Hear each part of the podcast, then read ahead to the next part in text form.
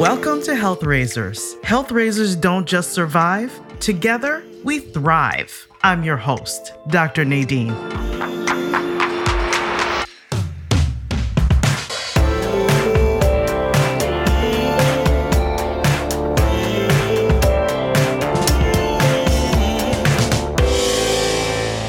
Today, my guest is Laura Viviana. She is a writer and editorial director from New York, currently based out of Denver, Colorado. We met in the podcasting workshop, in Akimbo workshop that was founded by Seth Godin and Alexandra Dipalma. And after a lucky one on one chat, I just knew Laura you were the right person to be on my podcast today, addressing what it feels like to contend with identity, so many facets of identity, exploring your own creative voice, and managing the stress of it all. Take it away, my friend. Thank you so much, Nadine. It's such an honor to be here with you. And yeah, all of those topics are really dear to my heart and have been very present in my life for as long as I can remember. So here I am. yeah, we're about to take on some light topics, right?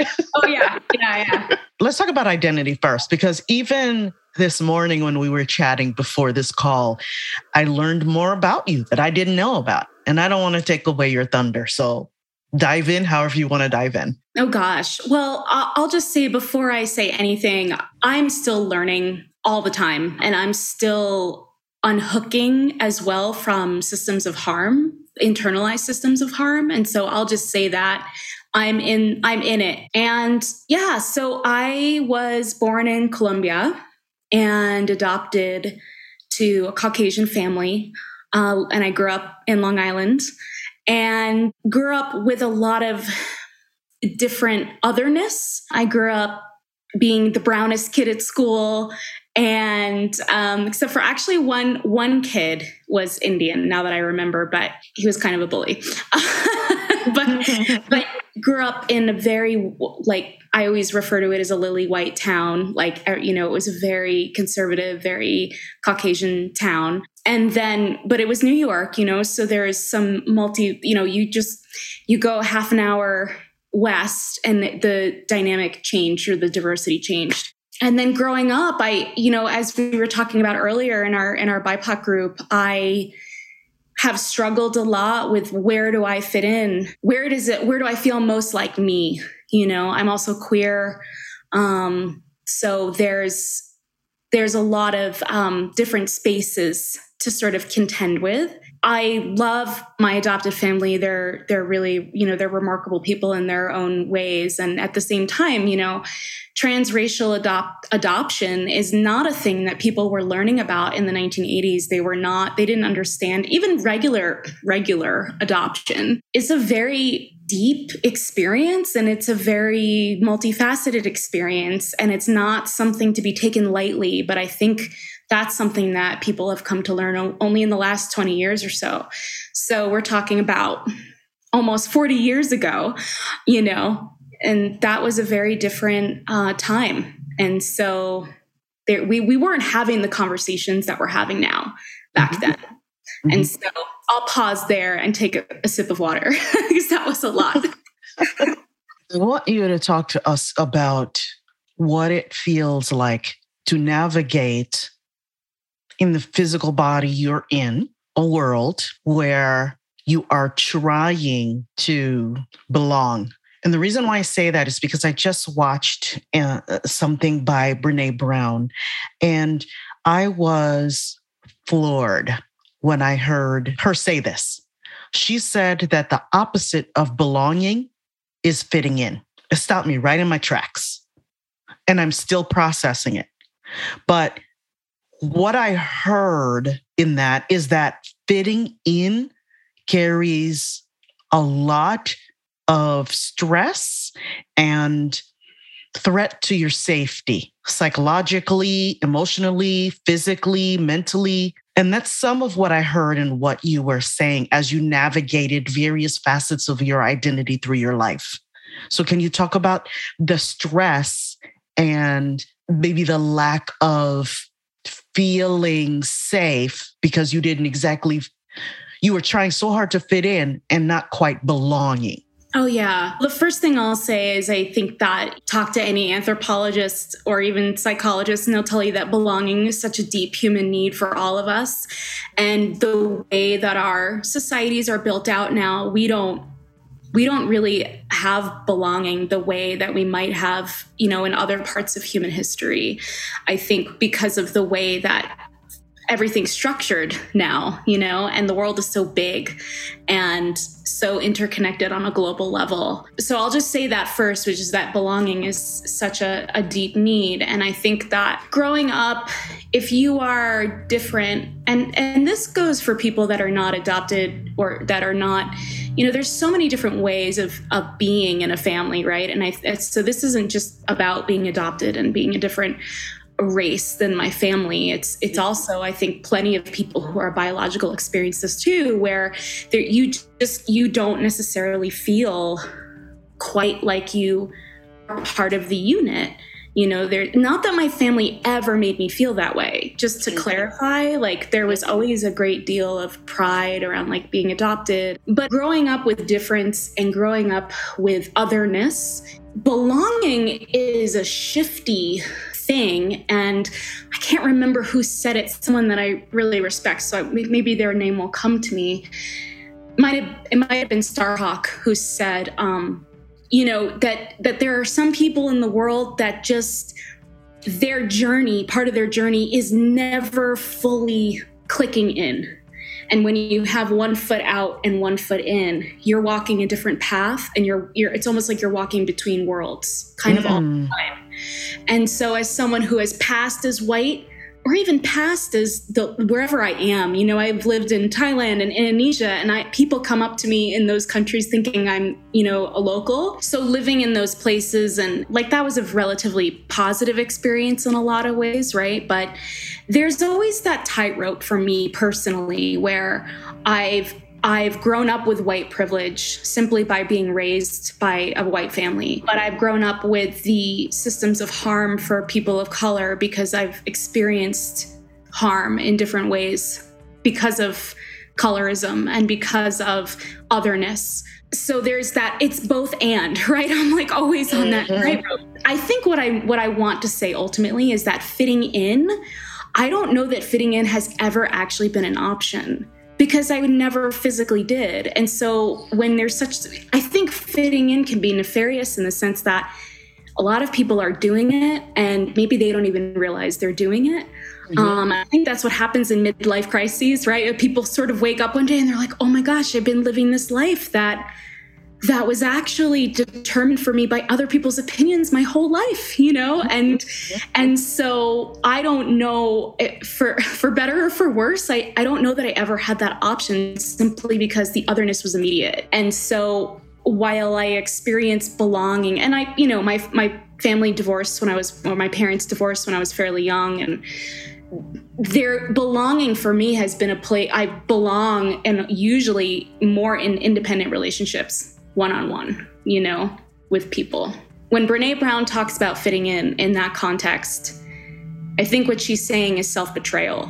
I think she's talking about subconsciously or consciously betraying the self in order to feel that one is fully in a group or integrated in a group. Whereas belonging is true, authentic realness being fully accepted in that group. And I could say, mm-hmm. I guess the only place where I could say I really feel that is probably when I'm around, when I'm in the queer community, even though I often pass as straight.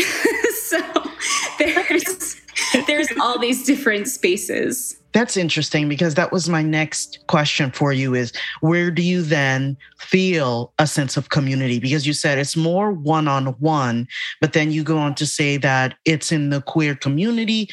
And I also find that curious that you say I also pass for straight. I'd like to hear more about that. What does that mean? You know, it's it's kind of I at what at one point in my 20s I went across the country for 6 months and lived out of a car and in campgrounds uh, with an ex-partner of mine who did not pass as this is again this is also about 20 years ago maybe 24 years ago. Oh my gosh i'm aging myself. But we could walk into a store and so obvious that people treat her differently than me because she did not read as a femme. For me when i walk down the street with a male partner my experience of safety is very different than when i walk down the street of with you know street with a female partner but I can walk down the street with a female partner and people won't necessarily assume that she's my partner. Okay. I think passing a street just has to do with with with gender representation. You know, I think I just look what people mm. perceive to be a straight, mm. which again, it's a privilege.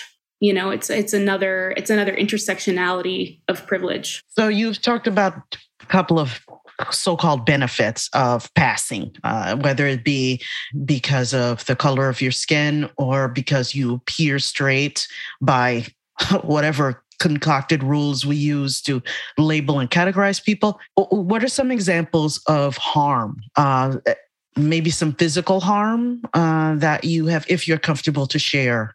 Oh yeah, and and or psychological harm that you've experienced by not belonging or not fitting in.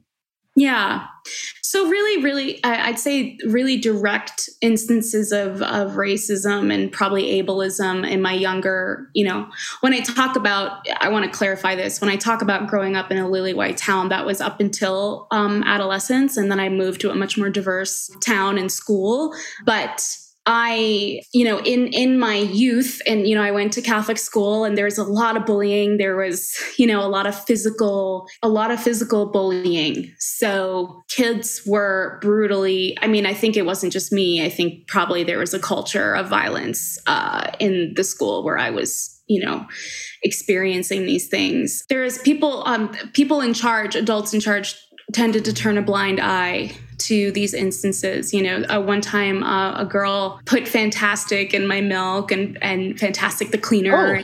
Put it on my lunch, and you know when I, you know, like went into my cubby. You know, she's older. I think, you know, again, these are things that I look back on this stuff, and and you look at kids now, and it's like there's there's no way that those acts of violence are not done by people who are also suffering a tremendous amount right mm-hmm. so i mean yeah i was i had these experiences of victimization but when i look back i mean i don't think anybody that was experiencing that or or perpetrating it were fine. you know, like I don't mm-hmm. think the kids were fine. Mm-hmm. Microaggressions have happened a lot for me, even recently. You know, in in work settings, uh, in um, in all kinds of ways. But you know, growing up, if you were if you were Latino or Latina growing growing up where I grew up, people assumed that you were either a recent um, undocumented worker or that you were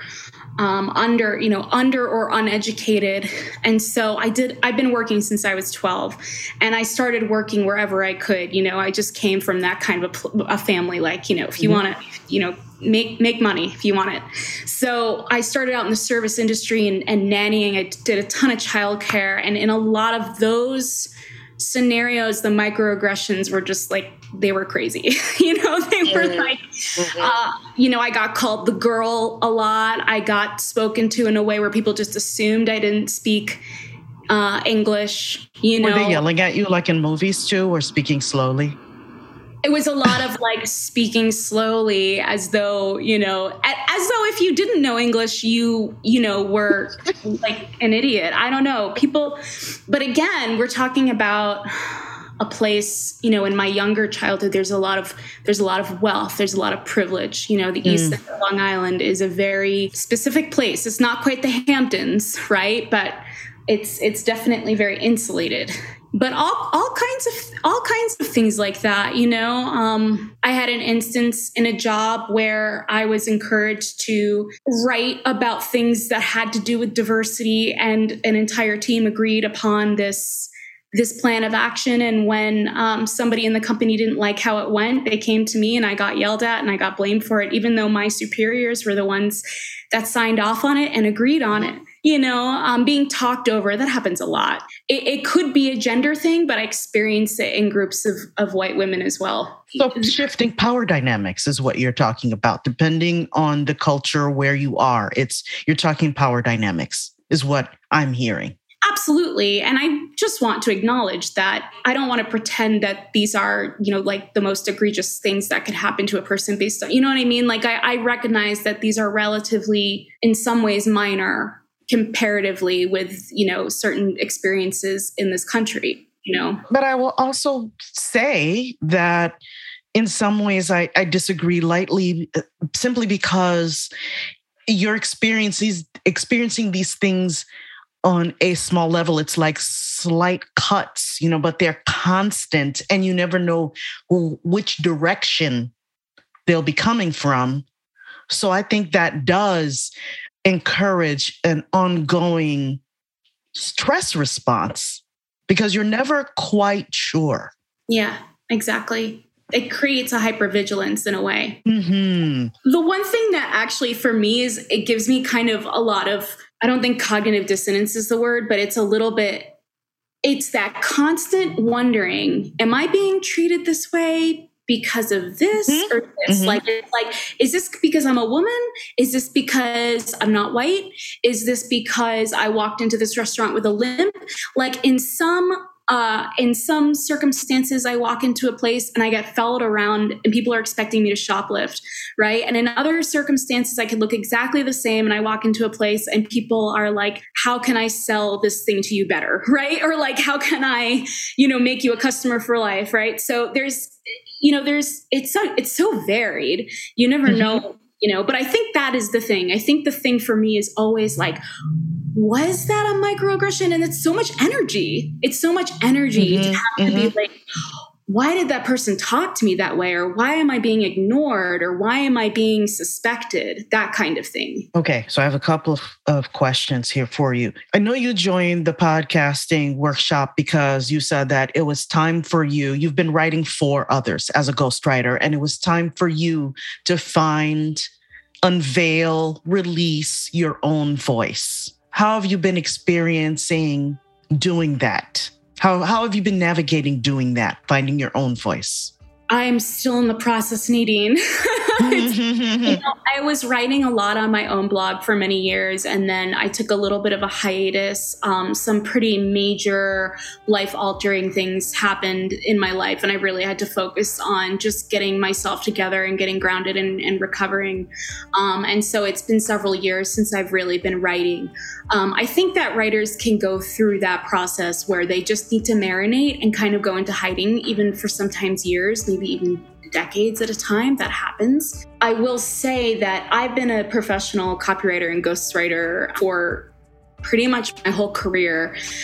It always looks on paper like I've taken one step after the other and it's like been this straight line, but it's actually been really, it's felt like it's been all over the place.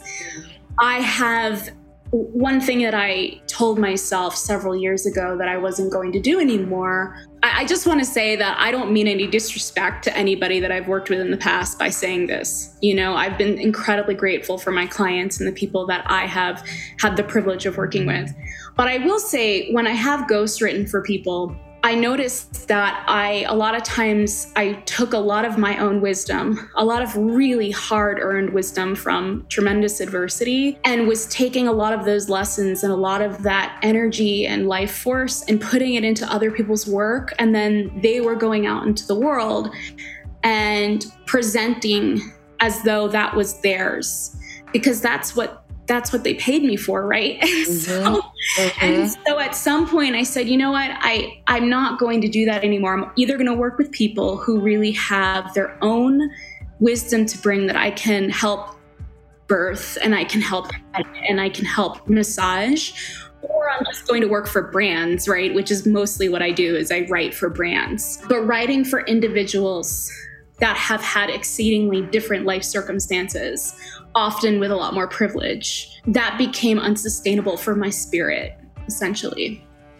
Okay, so that leads right into what I was going to ask. It sounds like a lot of what you're describing is with gratitude, you can, it, nothing is simple, nothing is black and white. that's a cognitive distortion. But to me, it sounds like a lot of survival, and it sounds like you want to actually thrive.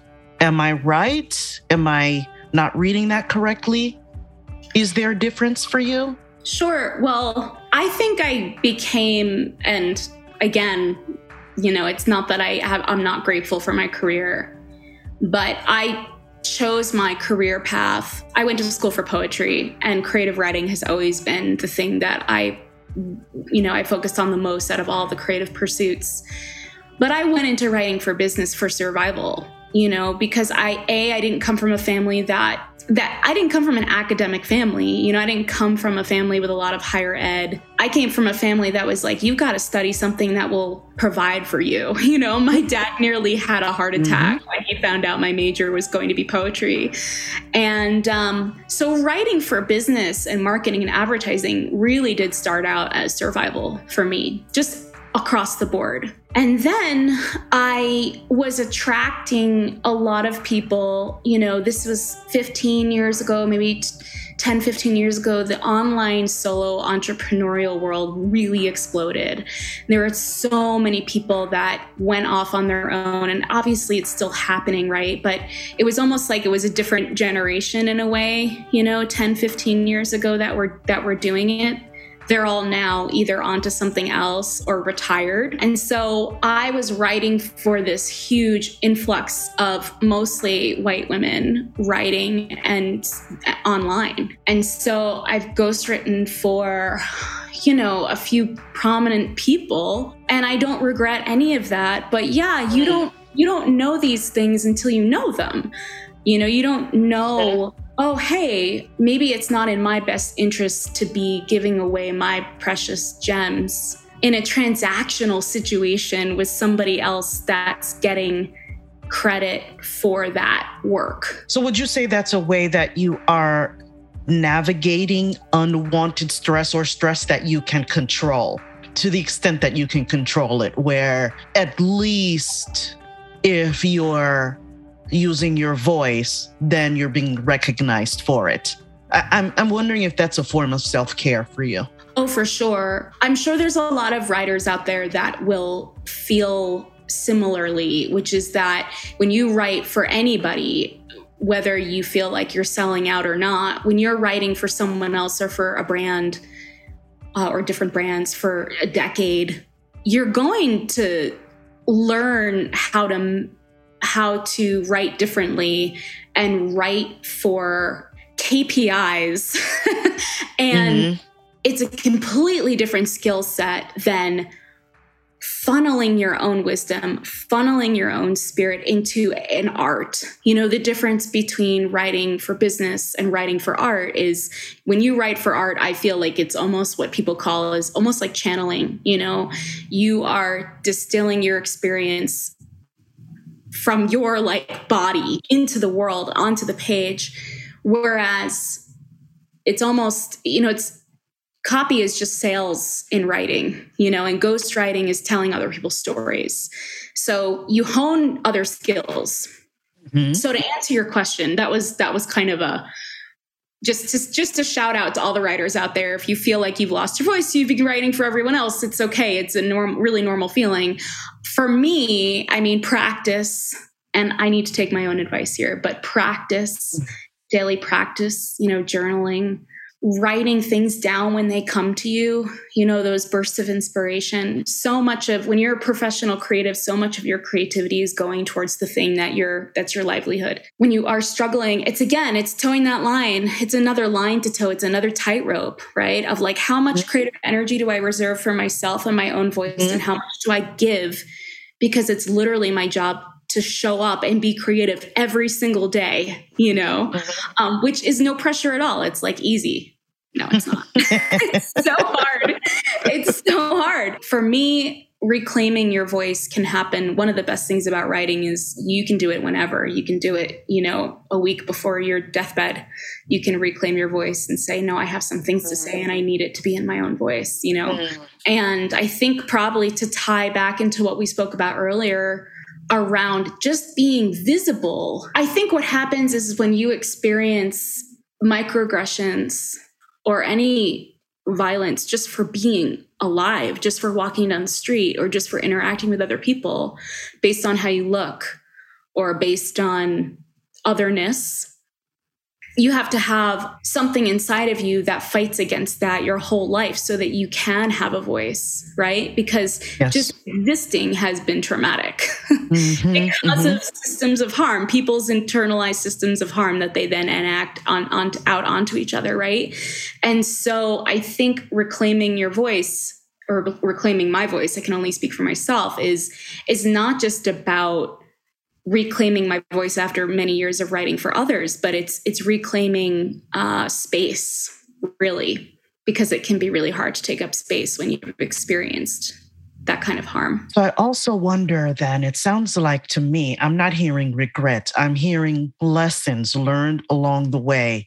Do you think that these lessons have informed your ability to truly love yourself because i think we get very you know this is something in the zeitgeist right now where it's like oh self love love yourself you know but what are we really talking about? It doesn't necessarily mean the positive happy thing necessarily that we're supposed to think it means. I think it means at least when i coach my clients it's really accepting all those facets of yourself, all of those lessons, taking all of that and truly being able to stand in the mirror and say, I'm not perfect, or I don't look the way I think I'm supposed to look, or necessarily sound the way I'm supposed to look, whatever that means. But I truly do love myself because I accept that I'm imperfect. I'm imperfect in a lot of ways, but I'm also perfect in a lot of other ways too, because I'm myself. And so I wonder if a journey like that, if that resonates with you, makes it more possible to feel a sense of belonging no matter where you are.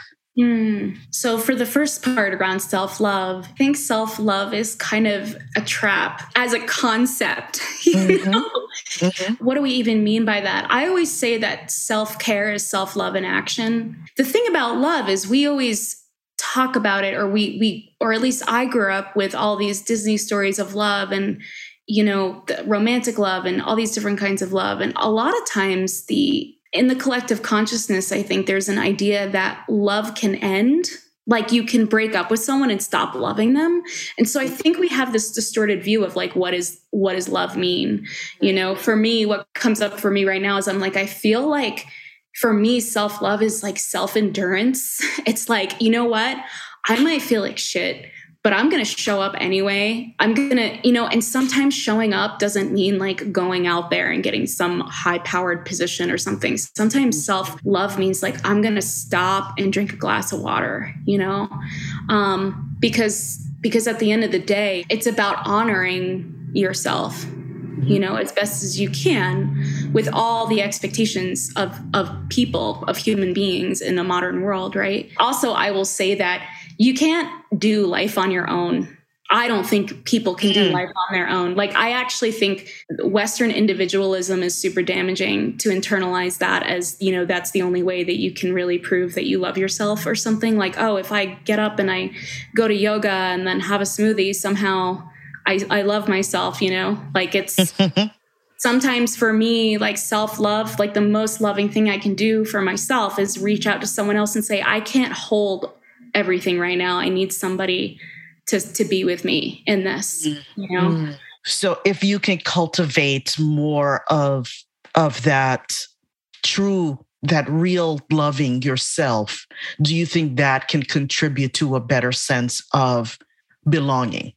Yeah, I think that journey doesn't stop. It's not like one mm-hmm. day you mm-hmm. wake up and you're like, I love myself and I belong. Yay, done. you know? I think that when you have kind of a multifaceted identity and you have, you know, early childhood trauma and you have all of these different types of fracturings, you kind of spend the rest of your life working through all of the ways in which you've been divorced from yourself and I think that it's like simple daily practices of just tuning in with yourself and saying, what do I need right now? What, you know, maybe what I don't need to do is answer an email. Maybe what I need is a snack or a walk or a breath of sunshine. Breath of sunshine. That was good. That was poetic. I like that. Mm-hmm. Um, you know, So I think, you know, and and like I said, I'm I feel like I've been on this road for so long, but I feel like such a newbie when it comes to finding my place in the world. You know, a lot mm-hmm. of people find their identity and their belonging through, you know, their spiritual groups or their, you know, immediate family of origin. Not that I don't feel, you know, a, a tremendous, profound sense of love for my family of origin, but I don't live in the same town. We don't live in the same house. You know, it's, it's just, and like any other modern dynamic, so many of us are separated from the people that we came from, right? Physically with mm-hmm. distance. Mm-hmm. So I think true belonging is maintaining a sense of self in inside of groups. I think when you show up authentically, that's when you find the people where you do really that where you do belong right? So the closer you get to your own self, your own trueness, like trueness, that's not a word, but your own I I don't like the word authenticity. I feel like it's been overused. But the closer you get to to really being you, being you and knowing yourself, the more I think you your guide you guide yourself and you are guided to spaces and to groups of people that want exactly what you are.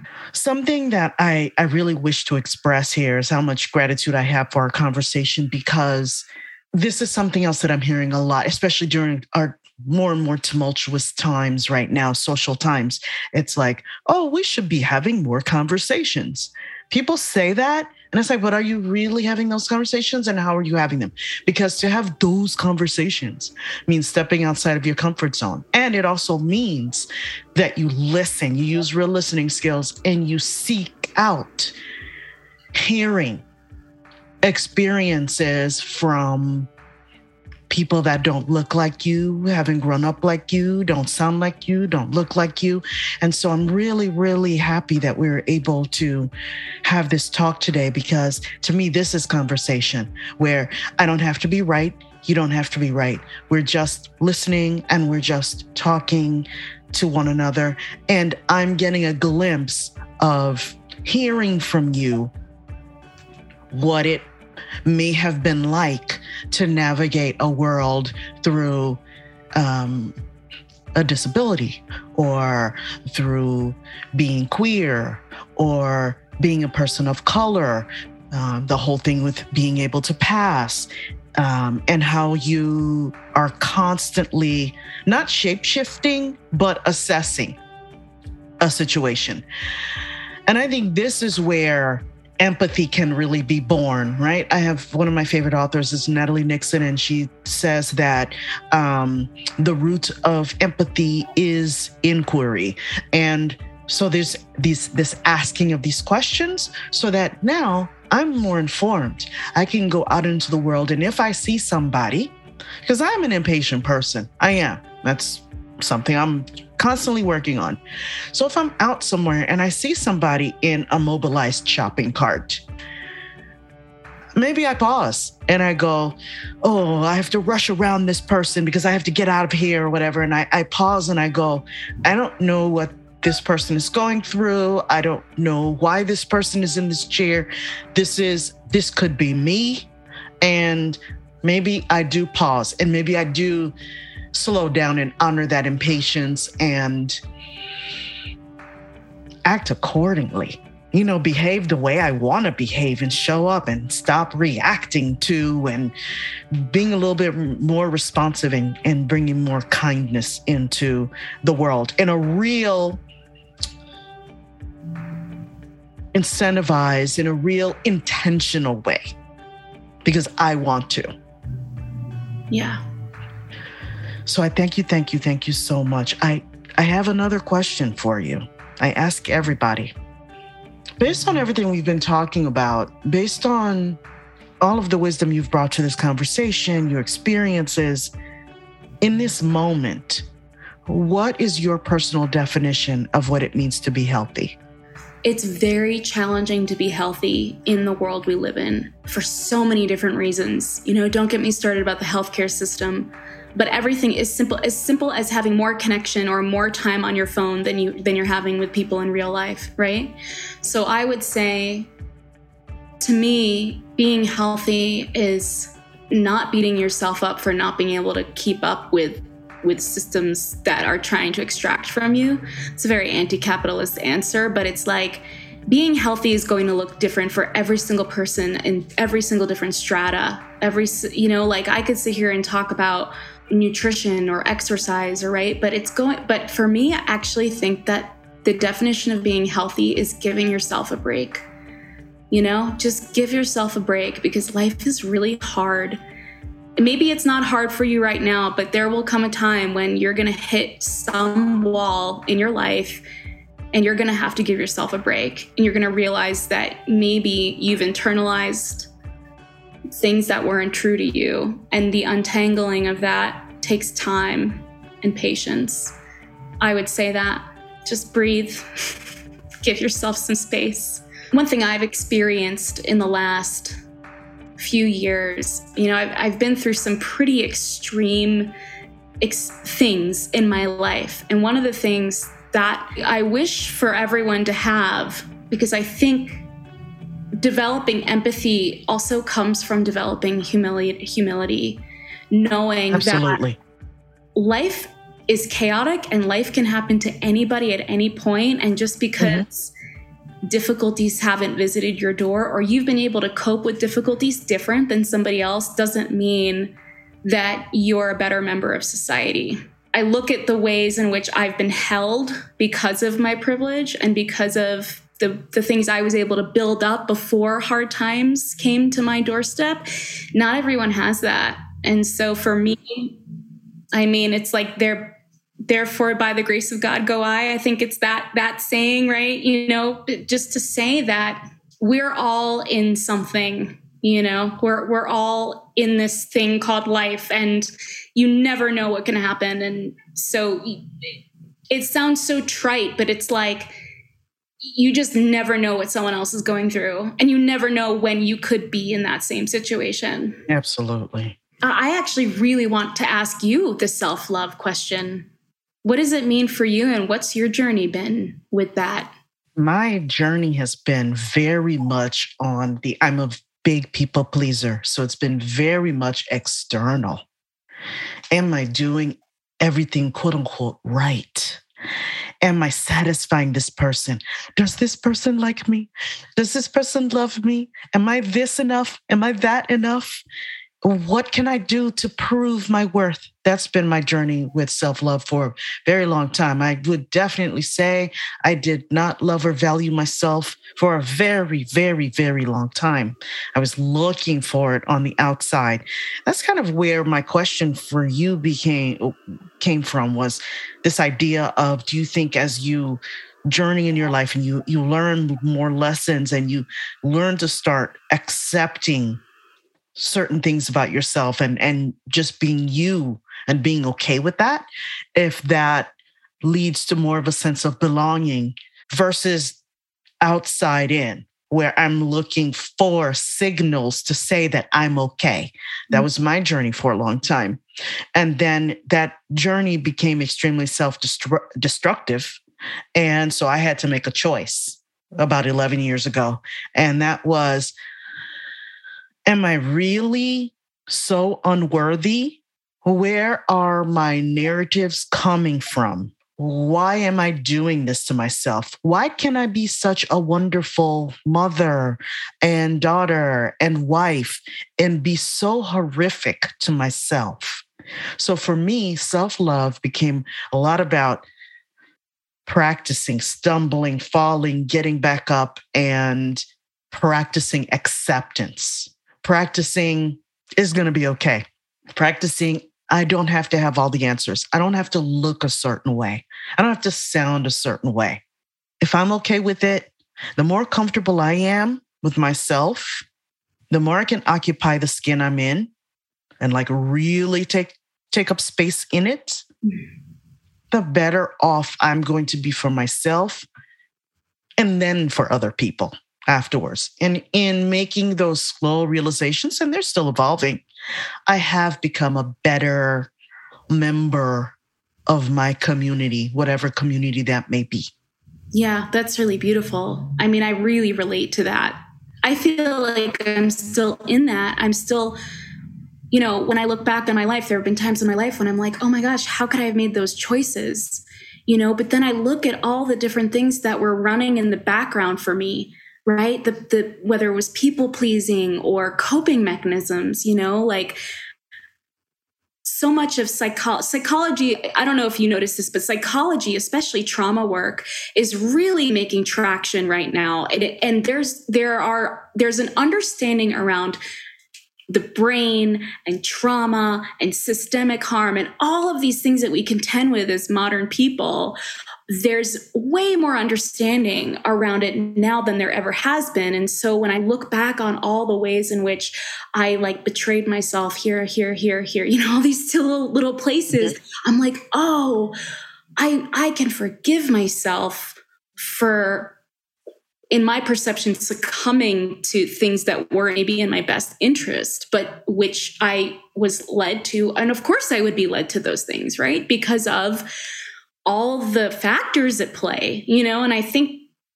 I think that also helps you build empathy when you really you when you look at the constellation of someone's life and all the things that they've had to go deal with and then constitutional right? Because like we're all born with a different constitution and we can all handle things differently. There's almost for me and there's the deep sense of of empathy you know for for other people in their journey. And i feel like what i'm hearing from you too is self-forgiveness you know and then every day just saying i don't know like falling and then getting back up. And you mentioned regrets earlier. I totally have regrets. I'm sure i'll have more but you know 30 years from now. But um but i think you know the thing with regrets is like if you if you don't have any maybe you you haven't lived hard enough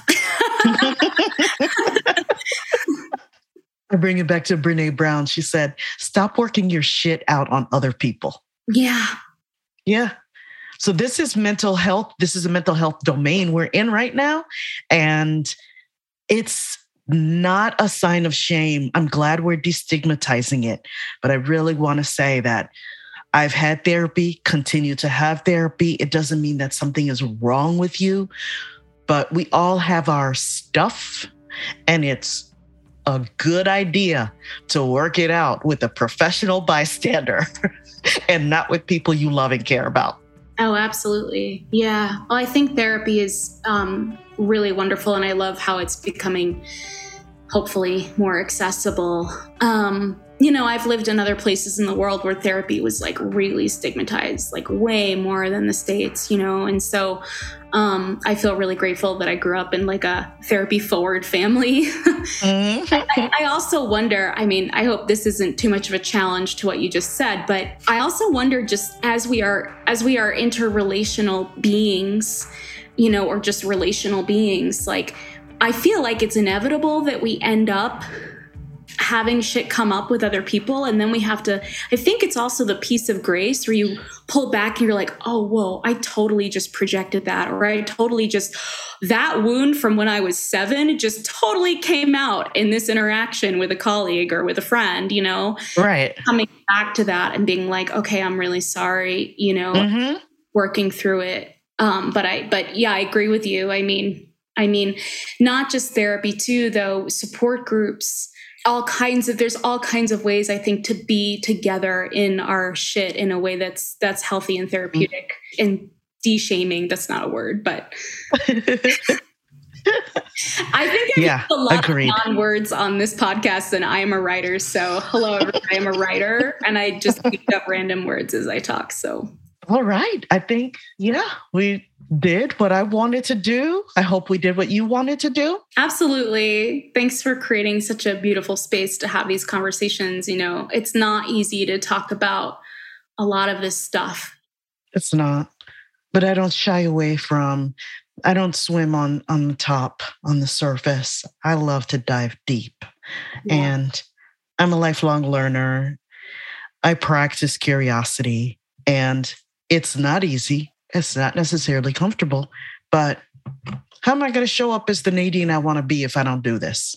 Exactly. I want to be proud of myself. So I thank you for coming to my space and swimming deeply with me. Absolutely. Anytime. Thank you so much.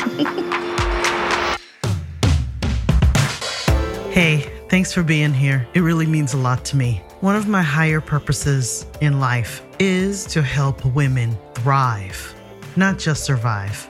Here's a testimonial about my work from a trusted and respected colleague, author, coach, Bernadette Jiwa. In a world that is constantly telling us who we should be, it's very hard to show up as yourself. And you're helping people to do that every day. If you want to work with me, if you don't want to just settle, contact me at npkhealthintegration.com. Let's connect.